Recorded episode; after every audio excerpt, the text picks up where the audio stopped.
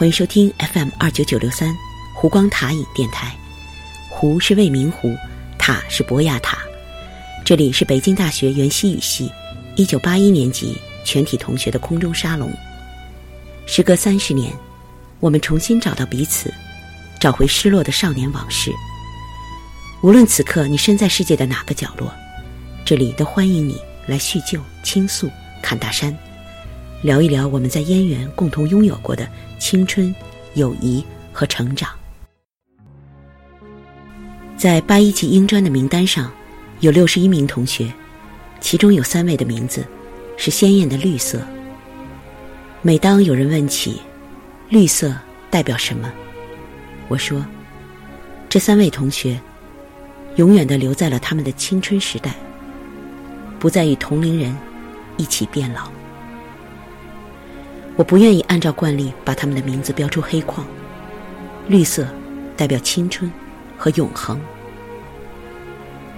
这三位年轻的男生，第一位，才气逼人的张凤华，印象里总是严肃而忧郁，是一九八一年天津市的外语高考状元，五色石诗社的诗人，一块色彩独特的补天之才。第二位，聪明帅气的李葛。从八二级跳级上来，其实比我们更成熟。活泼爽朗的北京孩子，脸上总带着笑意。第三位，洒脱不羁的谭山瓦，重庆同学，毕业后在家乡教书育人，个性十足，超然世外，从来不肯为名利所累。他们是我们青春记忆里不可分割的部分。有些人，正如当年一首歌里唱的，从来不需要想起，永远也不会忘记。当我们在群里天南海北神聊时，常常会不经意的提起他们中的一个，往事旧情，历历在目。仿佛他们正潜水看贴，也能会心的一笑，也许会突然露个头，点个赞。去年端午节。阿木古朗和大家隔空重聚，感慨万千，写就一篇短文，纪念最早离去的张凤华。凤华同学来自天津，名字像女生，动作也有些像。跟人讲话时喜欢旋转腰臀，似驱动着一个无形的呼啦圈；言谈时则上身倾向聆听者，直发下的大鼻子快然他我两面之间。有的同学无法绕过或忽视这个事实，用法语给他起了个外号“葛勒内”，意思就是大鼻子。他其实很钟爱自己的这一面部特点，常常很勤奋地清洗、擦拭，或者在一个小镜子里端详自己的鼻子。他讲话时喜欢端起两手，用两根无名指同时向下点击自己讲话的重点。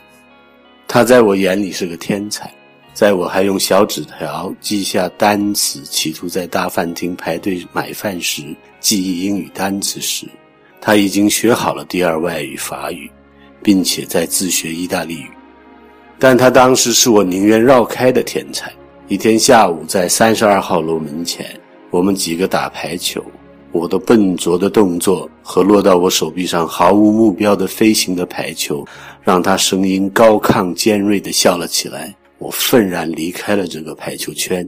又有一个中午，我到李龙彪、黄金、秦正怀、刘军他们那个宿舍串门，他也在。见我就提起了我在上午课上犯下的一个让自己窘极的错误，又是又高又尖锐的声音。我破口骂他，他三分委屈七分好奇地问：“你这人怎么这样啊？”其实，包括老师在内，他谁都敢笑的。后来我看了莫扎特那部电影，听到莫扎特又高又尖锐、呵呵哈哈哈哈的笑声，见其不知就里的欠揍之状，与凤华同学一模一样。可是他不记仇，在我不合礼节的问候其长辈几天之后，他又来到我们宿舍，古朗，同样的腰臀旋转，双手加重点。他是同学中少有的叫我古朗的人，人家都叫我阿木，偏他不同。现在回想起来，知道凤华同学真心想要的是同学之间的关怀和交流。大三还是大四的时候，班上有一次只有他一个候选人的班干部竞选，他似乎很想改变我们班上同学没有交流的状况，许下举办几次集体活动的竞选诺言，可惜实现者甚少。但是他的努力是真诚的。毕业后第一个圣诞节，我在内蒙古大学。收到他寄自香港的卡片，热情洋溢的。他是一个坦白真诚、渴望人际交流，其实也善于破冰的人。没想到他这样一个在冲破语言障碍时如摧枯拉朽、学习新知如探囊取物的人，竟也有解不开的心结。我曾梦到受他家人嘱托到北京的一个地址。首都剧院之类的，但是南方氛围的城市去寻找他，梦里都没有找到。在这个纪念因好奇而写下《天问》，以真诚感动万代世人的诗人屈原的世界，怀念我天才的同学张凤华，死不为过。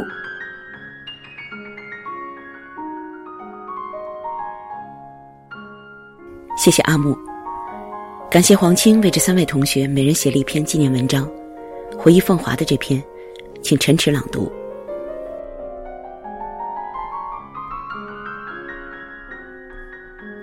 八十年代初，能进北大的学子读书都是不差的，能在这群人中拔尖儿的，应该算是俊杰了。在我们八一级英专的六十号同学中，张凤华就是很出众的一个。一进北大就记住了他。入校第一周新生大会，各系新生拎着凳子。排队去大饭厅听党委书记训示，看着乌泱泱的人流，心中感慨：总算跻身这天之骄子大聚会了。正踌躇满志间，听见前面的小个子跟我同宿舍的刘军抱怨，说今年高考英语试题太简单，上面还有错儿可他还只得九十八分，太冤了。我心中一惊，我怎么不知道考题有错？用了吃奶的力气才考了九十五分，这家伙狂啊！观察了几天，发现这个天津来的、说话声音有点尖的张凤华果真不一般。他是天津外语科状元，虽说我们这一班各省状元也有十多个，但他最拔尖儿。和一些北京和其他省份外语学校来的同学不同，张凤华平民出身。我四年级时跟他去天津玩了两，住他们家。他父母没读过很多书，普通工人和家庭妇女，他能脱颖而出，全靠自己聪明好学。虽然英文精读和泛读和他不在一个小班，但是在宿舍里言谈中就发现他记忆力强，词汇量大，且对词义琢磨很透，所以读写都很精到。读书活学活用，就是 Francis Bacon 说的那种 present weight。凤华是那种会学又会玩的学生，而且一心多用。我们男生住的三十二楼二幺六房间是个较大的房间，有一台十五六寸的黑白电视。有足球或者诸如霍元甲、资三四郎、雪姨一类节目的时候，大家都提前搬凳子占座。张凤华总是看电视的时候执笔在手，边看电视边做精读作业，还不时和大家插科打诨、起起哄。电视放完了，他作业也做完了。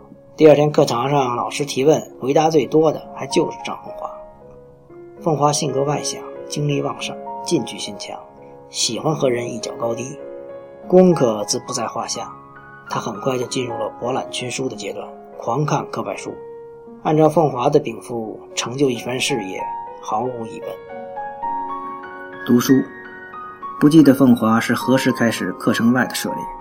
那时大家都争先恐后买书，生怕别人知道的东西自己不知道。尽管多数同学每月的全部生活开销只四十元左右，都会省下十几元钱买书。每人的床边靠着墙排着一排排的书。自己没有的书也会向周围同学借阅。凤华在这种读书竞赛中自然是领先者。他读英文原版书的时间比多数同学都早。他课外书读得很杂很偏，好像二年级时他就开始读些佛教经籍。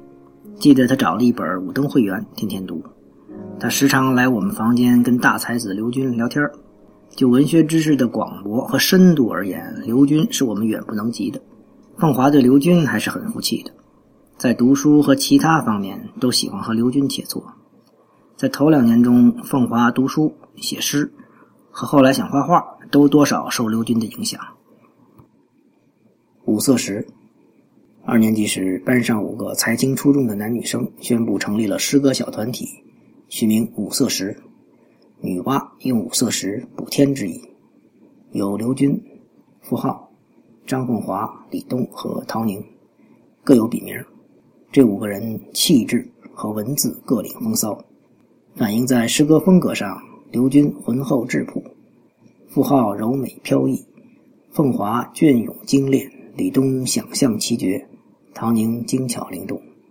街机一侧五色石，好像是油印小开本，同学们竞相传阅诵读，诗名传到戏外。可惜诗社只持续了一两年就解散了，各忙自己的追求去了。三十年后，西川在国内诗坛地位崇高，以诗歌创作和翻译享得大名。傅浩英美文学研究修成正果，成为野之专家，遗作多多。李东野鹤闲云，诗画怡情，不经意间书诗画均达画境。陶宁才情过人，经营儿童文学出版，创作和翻译卓有成就。凤华却英年凋零，正是天妒奇才呀。琴棋书画，凤华精力旺盛，什么都要尝试一下，因为学得快。也总能学什么成什么。有一阵儿，他在宿舍里把两张书桌一拼，开始打起乒乓球来。他们房间的谭山瓦、李天琪、杨震、向小伟和徐晓东都是好手。晚饭后和晚自习后，总要厮杀一番。后来，凤华买了一块很贵的友谊牌的横板拍，苦练一阵后，把室友都打败了。之后开始拎着球拍满楼道找高手切磋。后来碰到真正的高手陈胜国，是世界冠军郭跃华的陪练。比我们一般。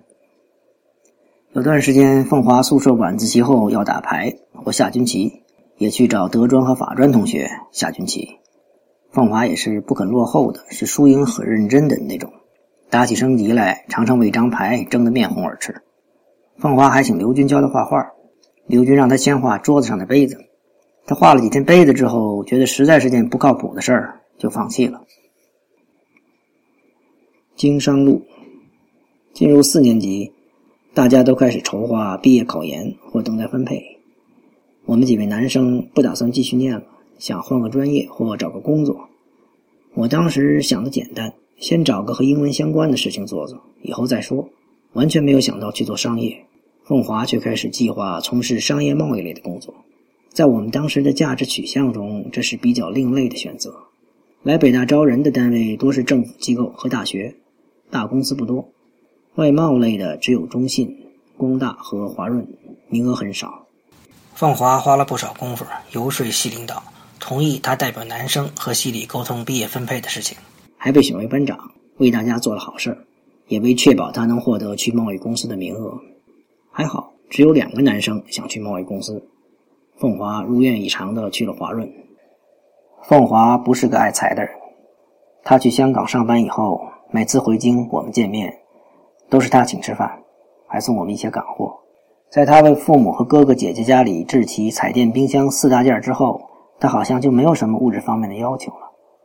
我八七年去安徽讲师团前，他送我一个 Walkman，多亏了那个小机器，陪我在乡下寂静的夜晚，边听 Karen Carpenter 的歌，边批改学生作业，熬过了一年。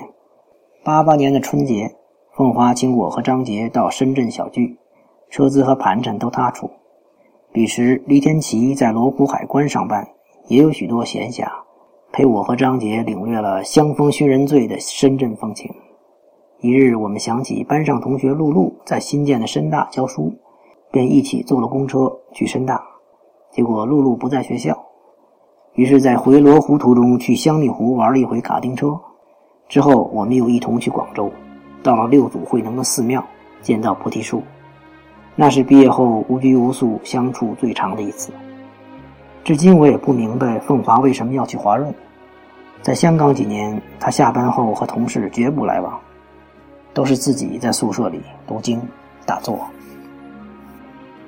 练功、习佛。凤华开始认真习经时，我以为这和他大四练习硬气功一样，不会持久，很快就会移情别途。像他这样高能量的家伙，平日风风火火，好动、调侃和捉弄同伴的性格，很难会长期执着一端。八五年夏天去甘肃支教的时候，他正迷气功，常常打坐，很兴奋自己能四指还是六指禅了，还不时要和人比试一下。那个夏天，我们几个还有张杰和法专的胡小军，去密云水库，凤华带了西瓜上下船，船划到水库中间，找不到刀切瓜。凤华以掌带刀切西瓜，我们一边踩水一边吃瓜。后来有一次在李葛家里，凤华自告奋勇的要给李葛母亲发气，治疗背疾。我们在一旁围观，凤华就在离背后十公分左右的距离双掌发力。我半信半疑，不过李母说确实感到背后一股热乎乎的感觉。不料这一次凤华确实和以前不一样，气功不练了，开始转向佛经的研读。并造访寺庙，而且一下就扎进去了。每次凤华从香港回来见面时，都觉得他的性情不同以往，话渐渐少了，人更沉静了，对诸事诸物没有了往日的激情。信中也只写近期的读经心得，觉得以前的自己很愚妄，还对以前说过的话和争辩道歉，颇令我诧异。八九年初夏，我忙于出国。有一次他来北京，我们见面话已不多。他说以后再也不会和我讨论修佛的话题了。我有些伤感，显然是觉得我慧根不净，不足语语。再后来我去芝加哥后给他去的信，基本是有去无回。九一年二月，收到张杰的信，说收到凤华年前的信，颇为吃惊。说感到他进入悟道修佛的更高一层，出家之心已决，只是时间问题，本不以为怪。如世纪初的苏曼殊和李叔同，只是觉得他悟得太苦，非长久之计，不似弘一法师圆寂时悲心交集的心境，有些担心。又两个月，张杰来信，说凤华在香港已决然一跃，坠入虚无。读完来信。走去上课的路上，正是春暖花开的时节，小风吹来，泪流满面，种种淡忘的记忆瞬时涌到眼前。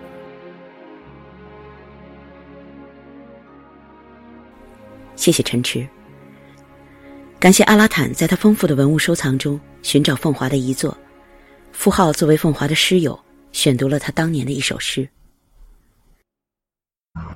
二零一四年清明节前夕，缅怀已故老同学张凤华，重读他的旧作，惊奇的发现其中竟有那么多的负面情绪，不禁想起古人所谓的“失称之说”，幸福。下面就朗诵其中的一首《收获的季节》，作者张凤华。收获的季节。我们收获着饥饿，像那些异乡的过客，捡起了寂寞的长网，在无鱼的河水里打捞着梦的时光。摇篮里的死婴，再没有了哭泣，让荒芜像夜一样降临在母亲的心房。我们收获着饥饿，在这收获的季节。感谢傅浩和柯彦斌。有时候会遗憾的想，假如当年能有更有效的心理干预和疏导，是否能够解开凤华那不为人知的心结呢？是否能让他用另外一种方式，找到心中的安宁？感谢张立新同学的女儿 Jasmine 的钢琴演奏，愿这首肖邦的摇篮曲能伴着三位同学安眠。清明临近时，前天深夜里，在江南的细雨中，胡万兴伤感的回忆着故人，他的室友李葛。李葛原来是北大英语专业八二级的，比我们都低一届。但不知他到底是怎么利用了当时学校的政策，或是怎么说服了老师，他竟能够直接。跳到我们八一，和我们一起上课，然后一起毕业了。而当李葛一来到我们中间，一下就消灭了我们彼此间的陌生和距离。记得他才和我们一起上课没几天，有天进教室时，恰好和我一起找座位。他歪斜着长着一头乱发的脑袋，两只由于熬夜而不那么清澈的眼睛，透出的却是明亮和真诚的目光。他咧嘴展开。他那善意的笑容，对我调侃道：“哎呦，你的发型绝对有阿兰德隆第二的风采。”然后是嘎嘎嘎一阵大笑，接着似乎是为了诠释他的幽默，马上又补充道：“阿兰德隆是第二，你才是第一。”就这样，彼此间没有了任何拘束，距离感瞬间的消失。我想。李葛正是以他特有的无拘无束、真诚和粗放的幽默，与我们中的很多人接近，并成为朋友。李葛是北京人，当过游泳运动员，在北京的某个中学教过书。凭着和那超乎常人的旺盛精力，还有豁达开朗的天性，按照眼下的标准来说，他绝对就是个超人气的明星。八一同学刚入学那会儿，男女同学之间很少说话，或者准确的说，是很少能够热烈的、自由的、毫无拘束的、畅所欲言的那种交流，好像大家都是羞答答的青涩少年一般。但李葛好像一阵风，他仿佛一团火，他煽起了我们的热情，让我们青春的朝气破茧而出。我记得他来到我们中间不久，就倡议了一帮同学去游了香山。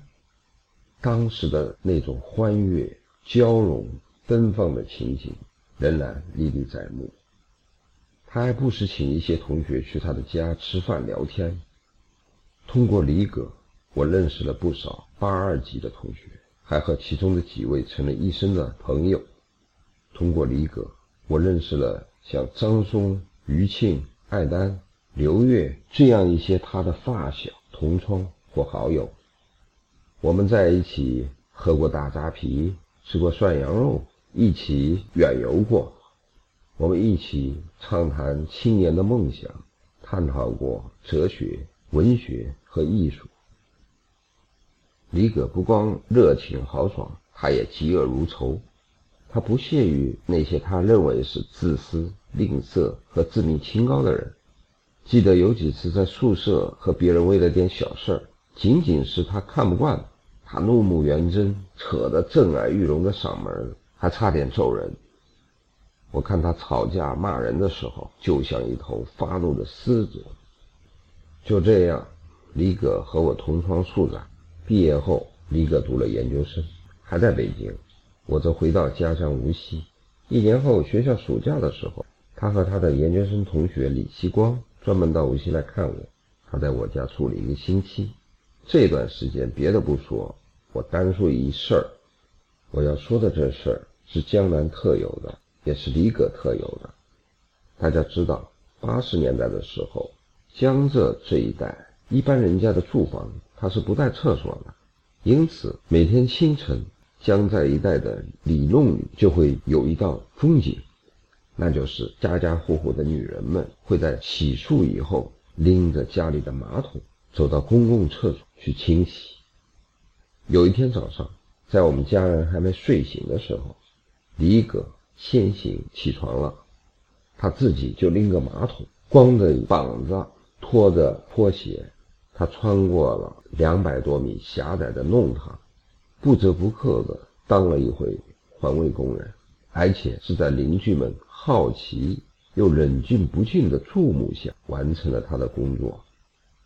于是乎，李葛又成了无锡西康路的传奇人物。江南的小桥流水、里弄人家，见证了豪迈奔放的北方汉子。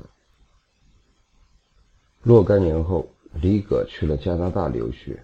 我们之间的联系就越来越少了。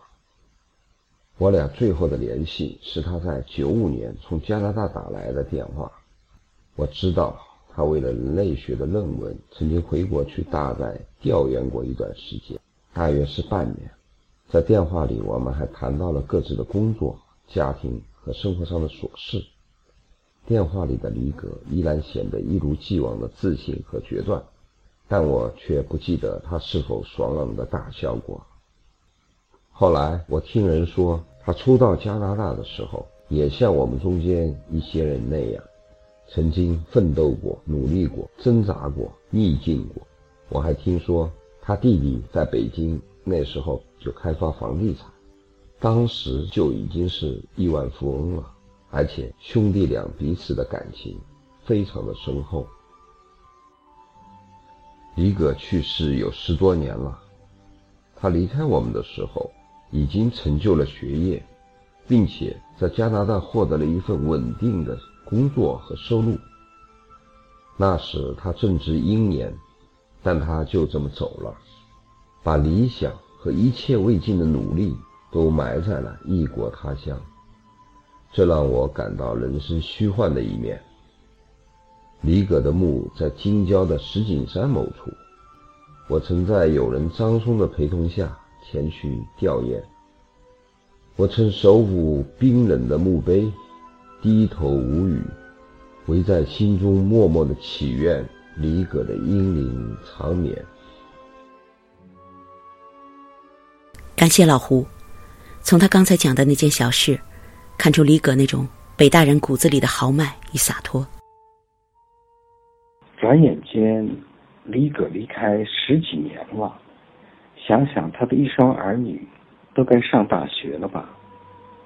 二零零一年五月，我从香港出差去北京，给张金梅打电话，她说正要找我，出大事儿，李葛在多伦多出车祸了。我有点懵，怎么会？当晚我们就去西城李葛弟弟公寓里的灵堂。刘军和徐晓东找不到，研究哲学的朋友张松已在那儿。墙上一幅李葛放大的黑白照和几束花，气氛很压抑。各自说了几句话，都叹息生命力强悍如李葛的。怎么会就这样无声息的从我们的生活中消失了？从一开始，在我眼中，李葛就是个大好的人。他是那种有 charisma 气场强的人，在课堂上，在宿舍里，他很自然的就是中心，不是他年龄大些或者霸道，而是大家喜欢他。慷慨大方，有感召力，有威严，让人信任。他长得精神，却不修边幅，说话时头稍稍左偏，开朗外向，完全不知拘束，大声谈笑，跟谁都一见面就熟，荤的素的，什么都能聊。他走到哪儿都会弄出很大的动静。在我们班第一次上对话课。外教 Ann 就很喜欢他，因为他爱说好动。Ann 送他一个绰号，叫 Noisy Lee。他聪明。李葛是从八二级跳级到我们班的，和我同在四班。他年龄略大我们两三岁，应该是六一或六二年的。原因是他从北京白墩子外语学校毕业后，学校留他教了两年英语，才考北大的。八三级的同学中就有他的学生，李葛的英语真是很好，完全可以再跳一规定课程自不在话下。他英文小说读得飞快，每小时四五十页。三年级时他就读大部头的人类学原著，《Golden Bough》这本书，我是见他在读才知道的。李葛身体强壮。他游泳很棒，是北大游泳队的，体育课免修。他们宿舍对面的一个肌肉男练过拳击，有点匪气，但对李葛很恭敬。他很强悍，无所畏惧。我见过他和人争执的样子，怒发冲冠。一般都是别人败下阵来。他极好客，我毕业后路过他家，常去蹭饭，总见他各色朋友来家，从中饭吃到晚饭，谈天说地，白酒用瓷杯喝，啤酒成箱喝，这个吃完走了，那个朋友又来了，流水席一般。他父母、姐姐和弟弟也都是豪爽热情之人，李葛酒量惊人。大口喝酒，大碗吃肉。他后来在加拿大检查出糖尿病，应该和这有关系。李葛到处都是朋友，两肋插刀，绝不含糊。他还粗中有细，关心朋友。发现朋友陷入困境或者难以做出决定，会很诚恳、很直率的告诉朋友他的看法。所以，即便别人不同意他的意见。也都会对他心存感激。自然的，李葛的性格很招引女孩子，喜欢他的女孩很多，都是死心塌地的样子。但最后，他还是娶了最初的女友，最坚强、最贤惠、最忠诚，朋友都喜欢的一位。北大毕业后，李葛考到社科院新闻所研究生班。在朝阳区金台西路，我分配在中国日报，和他一墙之隔。有时去他宿舍里坐坐。他是新华通讯社代培生，按规定他毕业后要去新华社上班，但他似乎并不十分在意这份工作。班上同学为出人头地暗自竞争，他很超然。对课业并不上心，还是喜欢聊些人类学、哲学的话题。巧的是，我们同班的崇义农在新闻所也和他同在一班，在许多方面和他同声同气，保留一份北大学生心高气傲的本色。八九年，我们都准备出国上学，他先走，年初就去了加拿大 Winnipeg。他太太已经在那边上学了，他后来转到了多伦多大学人类学系，一直在那里。期间，我从芝加哥搬到纽约，我们常常电话聊些学业和找工作的事。他在准备论文之余，还兼份助教的工作，准备在加拿大或美国大学里谋个教职。他太太已经在工作，孩子还小。他的博士论文是对山西大寨的人类学调查。记得他告诉我，他在大寨住了大半年，和家家户户都混得很熟。曾经的风云人物铁姑娘郭凤莲成了他的至交。可惜在北美，人和人习惯保持和我们不一样的距离。我猜测，李葛呼朋唤友的人群还是中国人。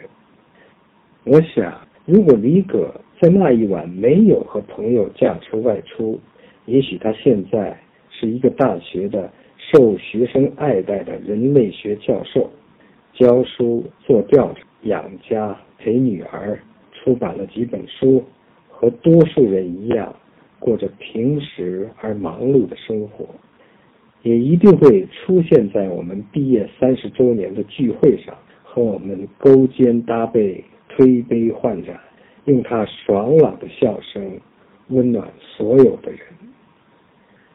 可是，这个伟岸的人，一朵尚未绽放就凋零的生命之花，一颗未及闪耀就陨落的硕大星辰，再也不会站在我们的身边了。这怎能让人不叹息？感谢张杰连夜为我们录音。张金梅和李葛有着很深的友谊，写这篇文字令他伤心不已。这里由我来代他朗读记忆中的李葛。不知从什么时候开始，男生群里多了一个头发蓬蓬的大个子。后来听说那人叫李葛，从八二级跳上来的，大学也跳级，了得。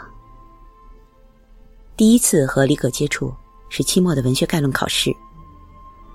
大家早早的坐在大阶梯教室，等着老师发试卷。李葛迈着大步跨进教室，两眼寻找着空座位，走到我旁边站住，说：“往里挪一下。”我还没挪稳，他已坐下了，接着说：“待会儿照顾一下。”照顾什么？答案啊！我顿时开始紧张。接下来的两小时，每当他斜眼看我的考卷时，我都觉着被老师发现了。一场考试，几身冷汗，还好平安过关。一周后考卷发回，他竟然比我多得两分，不服气。再和李葛来往，就是毕业后了。我当时所在的外交学院是托福考点。一天，李葛带着一个朋友来找我，让我帮忙报名。老同学的忙当然要帮了，不仅报了名，还报了培训班。常和他的朋友见面，谈得来，我们自然成了好朋友。原来他是李葛的学生，张口闭口我们李老师如何如何，自豪之感流溢而出。从他那儿，我了解到，李葛在中学当老师时，非常受学生爱戴。其实，他比他的学生也就大两三岁。他幽默诙谐，知识丰富，带动力极强，是男生寻求的良师，女生心中的白马王子。他考上北大离开时，很多学生惋惜的直流泪。大学期间守着这样一位大才子，竟全然不知，惭愧。再见李葛是在加拿大。九零年，我重返加拿大读书，在东部的一个小镇。为了省下几百加元的飞机票钱，决定坐长途汽车。途经李葛所在的 Winnipeg 市的时间是清晨五点。之前我们通过电话，我说太早了，你们不要麻烦来见我，以后还有机会。但当长途车进站时，我远远的就看到李葛和他的太太站在那里。离开北京的家人虽然只有两天，已感觉异常的遥远。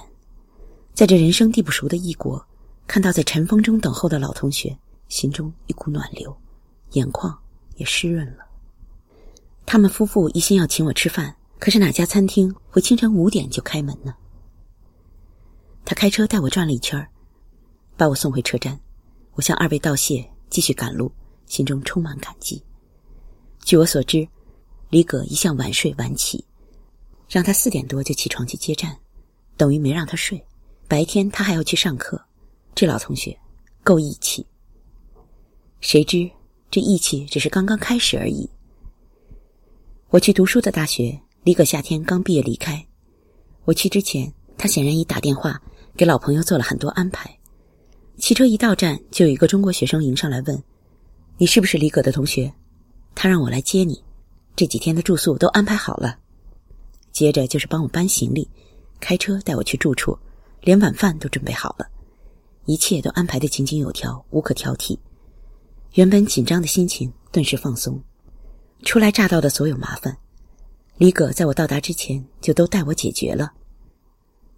没想到他还是个细心人，早知如此，真应该让他多抄几次考卷，再多得几分。接下来的几天。李葛的朋友带着我在学校附近看房，我最后决定租一个香港人的房，离学校步行十分钟。他进门对房东说：“你便宜点这是李葛的老同学。”房东居然降价了，还说是看在李葛的面子上，房租便宜，离学校又近，两全其美。李葛好大的面子啊！有了稳定的住处，心里才真正踏实了。在学校的几个月。我在中国学生圈的代号就是李葛的老同学。每个人都对我非常友好，大家聚会时总会有人提起他。他离开前是这里中国学生联谊会的主席，常常组织大家聚会郊游。谁没地方蹭饭吃了，都去找他，他准大鱼大肉的招待。中国的老话说：“人一走，茶就凉。”这对李葛可不适用。他人虽已走。可你处处都感受得到他的感召力、凝聚力，他的无形的存在。这用当今的话说，该叫大腕儿吧。李葛时常打电话来问学业、问生活，从那时起，我私下称他李哥。后来他去了多伦多，我来了温哥华，常有电话联系。再见面时，又回到了北京。他为博士论文常去大寨，大寨可是文革的一面旗帜。选择这样敏感的历史题材，既要有胆量，又要有度量。他的论文在完成之前就已有出版社预约出版。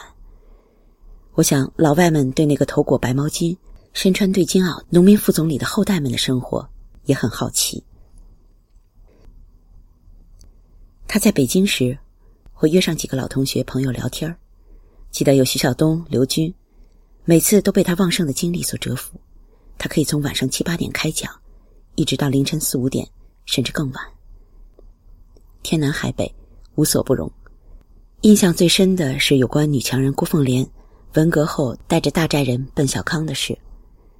据他说，想采访郭的人很多，可他一概不理，对李葛却另眼相待，两人居然成了好朋友。李葛的沟通力、感染力可想而知。知道李葛车祸的事。是零一年五月的一天，他的老朋友张松打的电话。听到消息的刹那，整个人都僵住了。当晚就和正值在京出差的黄青赶到他弟弟的住处临时的灵堂。李葛的照片摆在松柏鲜花间，据说那是出事前的圣诞节，他特意让朋友照的，也是他生前最喜爱的。当时心情异常复杂。泪水夺眶而出，用尽所有的想象，也无法把那个充满活力的他，和这个悄然无声的盒子联想到一起。在场的每个人都泪水蒙面，每个人都在心里发问：怎么会这样？怎么会这样？他的弟弟流着泪说：“在多伦多，我哥哥刚给我打电话说要来看我。”十分钟后，警察就打电话，让我去医院。为什么一个蓄势待发的生命就这样永远的走，留下一对年幼的儿女、衰老的母亲、心碎的家人、朋友？两天后，李葛的骨灰安葬仪式在北京西南回民墓地的汉民角举行。刘军、徐晓东和我先去了他家。就算代表大家了。仪式由他的挚友张松主持。出席的人多数是他的老朋友、同事、同学，大概有一百五十人左右。北大八二英语的人不少，还送了一个大花圈。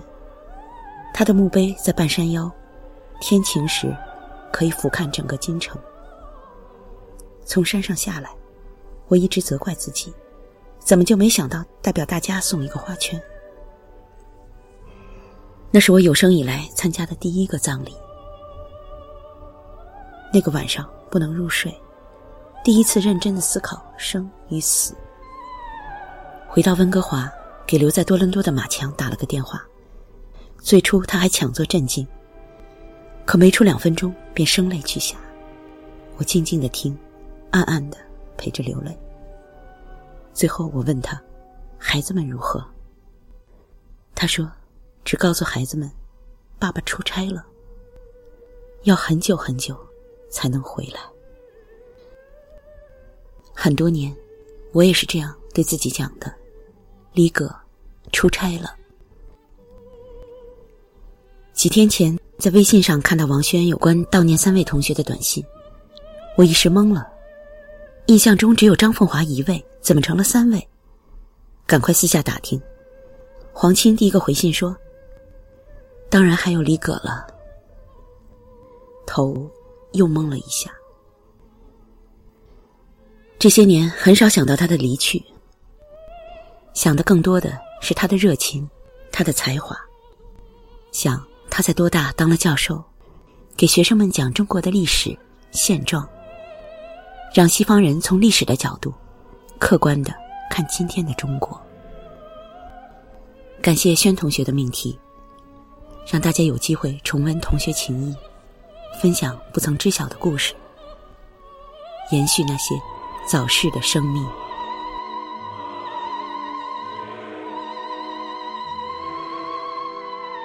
读完了精梅的长文，我想说，感谢我们的每一位同学，感谢张金梅分享宝贵的回忆。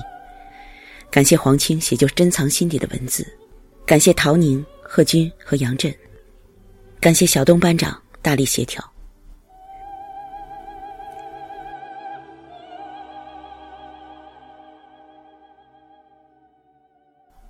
非常理解杨震，他和我讲了许多山瓦的事，但他不愿意写，也不愿意对着大家说。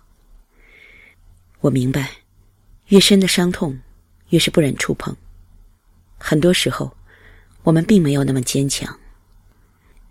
但是，好在清明是这样一个日子，让我们可以静静的想念一些人，可以放纵自己的悲哀，点上一支香，肆无忌惮的听凭泪水流淌。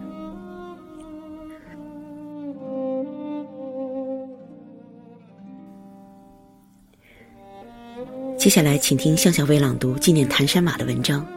作者黄清。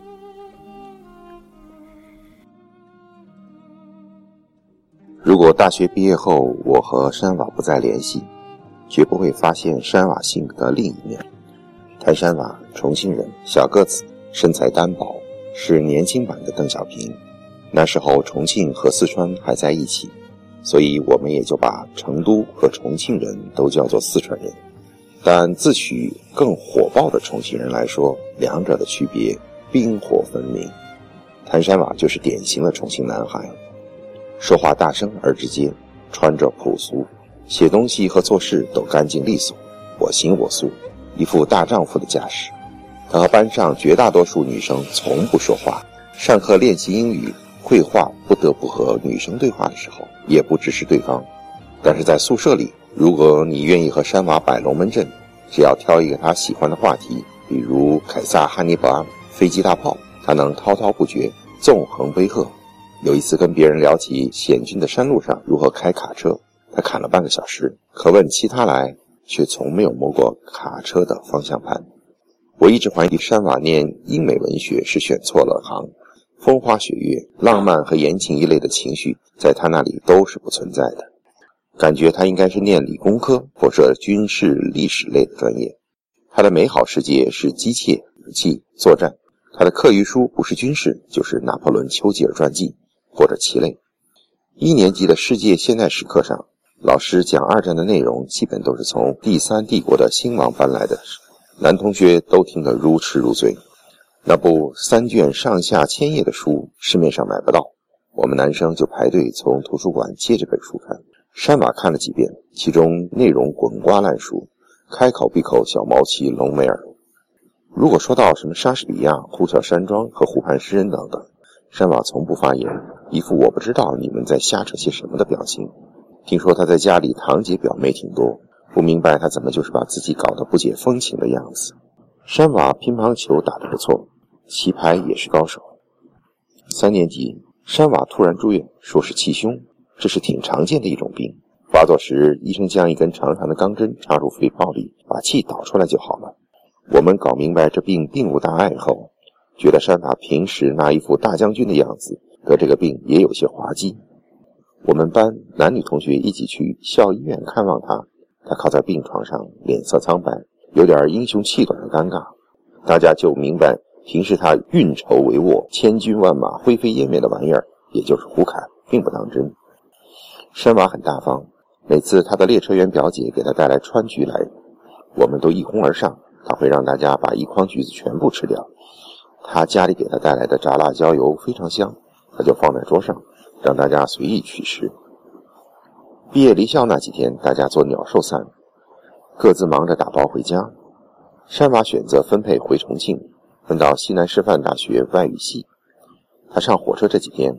我因为报名去甘肃酒泉支教一个月，还可以在北大住两周，刚好无事可做，就去车站送他。显然他很感激，虽然他没说什么，但火车开动的时候，他眼圈有些红。这是我和山娃见的最后一面。毕业后，我们书信来往不算很勤，他的信都很简简单单的。重庆和北京不一样，感觉拘束多谢，也要政治学习。八九年后下乡分房之类的事情，他在学校教书，境遇不错，学校好像很器重他。九零年春节，我在芝加哥收到他的信，告诉我他有了女朋友，还问我有没有，还说每逢佳节倍思亲，我孤身在海外一定寂寞。最有意思的是，他说自己变成了一个多愁善感的人。到了六月，他信中说他已和一个叫樊红的女孩子结婚了，还劝我也早点安家。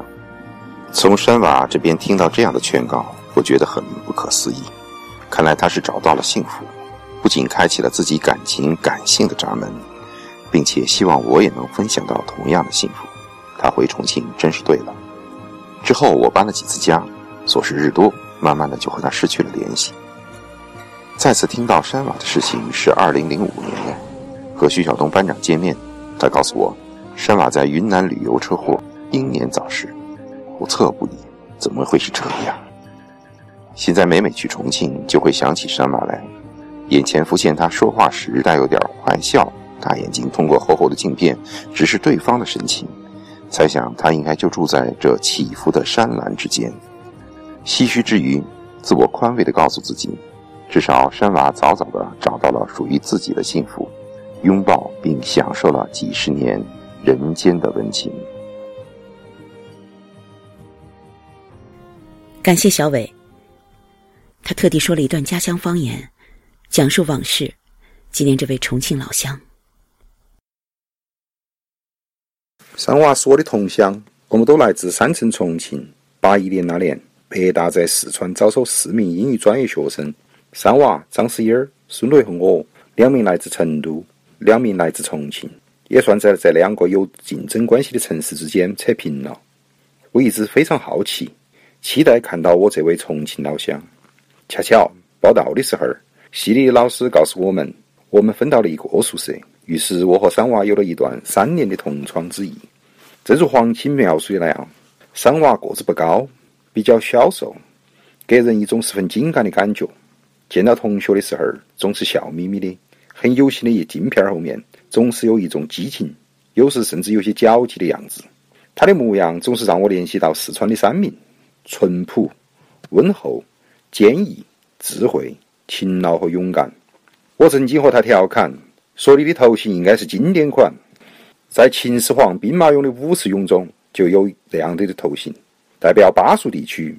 如果黑起池。”活脱就是巴人的模样。我曾经问过他为什么取名三娃，他有些自嘲，有些自慰的告诉我：“我们家女孩子多，好不容易有了我那个男娃儿，为了好养，索性起了个贱名。”不过马上他又补充说：“其实我爸爸告诉人家，我的名字与山娃同音，也都是大山里的娃子，有大山一样的性格。”我总觉山娃来到北京，性格上还是有些不适应。心理的因素多一些。看到各位同学舞文弄墨、高谈阔论、精明强干、野心勃勃，还是有些落寞。故而有了黄青所描写的各种趣事，这里不再赘述。不过有一件事情让我感到他的艰难与无奈。记得北大是上现代汉语课，课程要求我们到美术馆的仁义剧场看话剧后写观后感。对于那些事情来看，对于一个来自重庆那个非常封闭的城市的人，还是一件新鲜事，也是一件难事。等同学们的观后函发下来之后，负责发作业的同学看到三娃的作品忍俊不住，便在阶梯教室向全班宣读。我大约记得还是这样开头的：老师说看完戏还要写观后感，好吧，我就只好将就写一写吧。结果全班哄堂大笑，三娃也只能笑笑，其尴尬可想而知。或许为了表现自己的与众不同。除了军事题材以外，他最最新的是老庄，经常和我们聊一些人生长苦、女人有苦、生下来就是受苦的那些事情。故而坚定地说，不能够再结婚生子，再带一个人下来受苦，等等云云。说这些的时候，你会感觉到他是认真的，因为在同一个城市，免不了经常一起回重庆，也就会经常到他家里头坐坐。小娃来自教师之家，有两个姐姐。他的父亲是一个极好的人，留了些胡子，个子不高，总是笑眯眯的。见了面，免不了说一些“你们在外面要相互关照”之类的话。他二姐是个典型的山城妹子，既是热情能干，只要他在，就能把个气氛搞得圆融无比。从家里的气氛上看，三娃在家里头还是颇受优待，看来是老来得子，一家人还是宠着他。大二那年得了气胸，回到重庆后立即住进了我妈妈所在的医院。碰巧我妈妈是主治医生，痊愈得很快，心无大碍。住院的时候，我经常去看她，陪她走走，也能看出大病之后，她对生命的无常有了更深的理解。不过反而不愿意多说。大一结束，桑娃和霍军和我一起相约去庐山。我先到武汉，之后顺水而下到九江与桑娃会合。大约年轻。三个人都要比试一下自己的毅力和耐力，不约而同都选择了步行上山。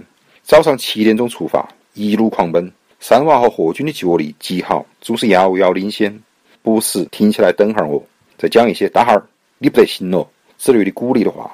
十一点钟左右到达山顶，吃饭的时候，三娃自然不会放过机会，大讲他经历过的在山路上开卡车的冒险经历。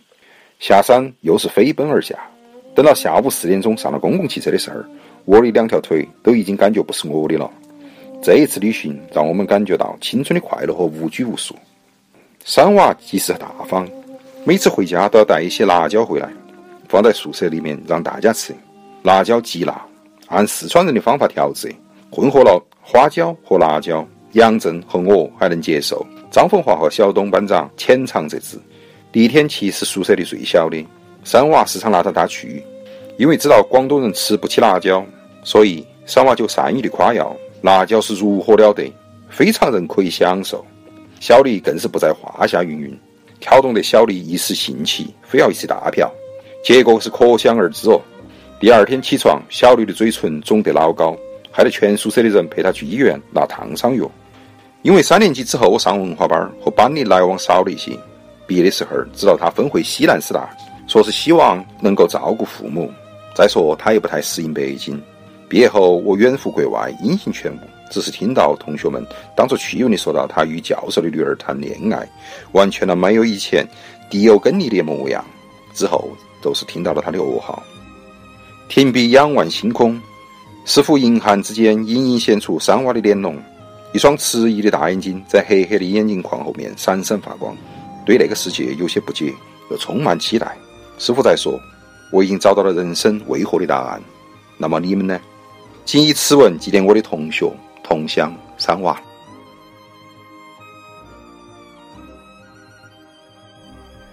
我和山娃一起选修过一门天文学的课程。几百人的阶梯教室里，只有我们两个英语专业的，其余大多是理科同学。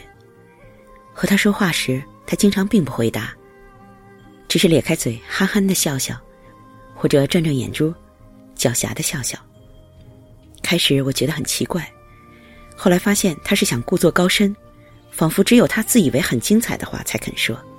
心想，这人真有意思。前些天做《柳林风声》节目的第四期《壮丽的宇宙云图》时，不由得想到山娃，想到我们一起上过的天文学课。听说他工作后，从不愿参与那些评级了、职称了之类的俗事。猜想。他心里也许还抱有一份仰望星空的热情与幻想。想到如果山瓦还在，他一定会喜欢那一期的节目，也许会和我讨论平行宇宙的奥秘。希望他会喜欢那一期的配乐，《霍尔斯特行星组曲》里面木星的主旋律。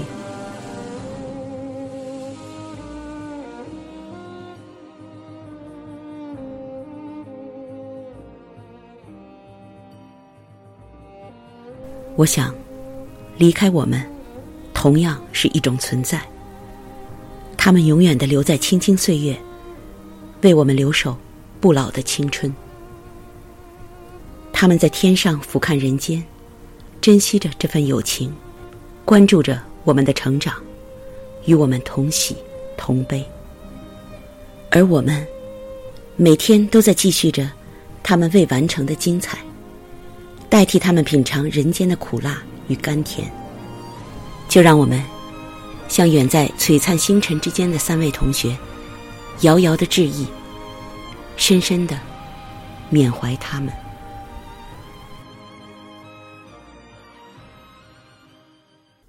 感谢收听本期的湖光塔影，我们下期节目再会。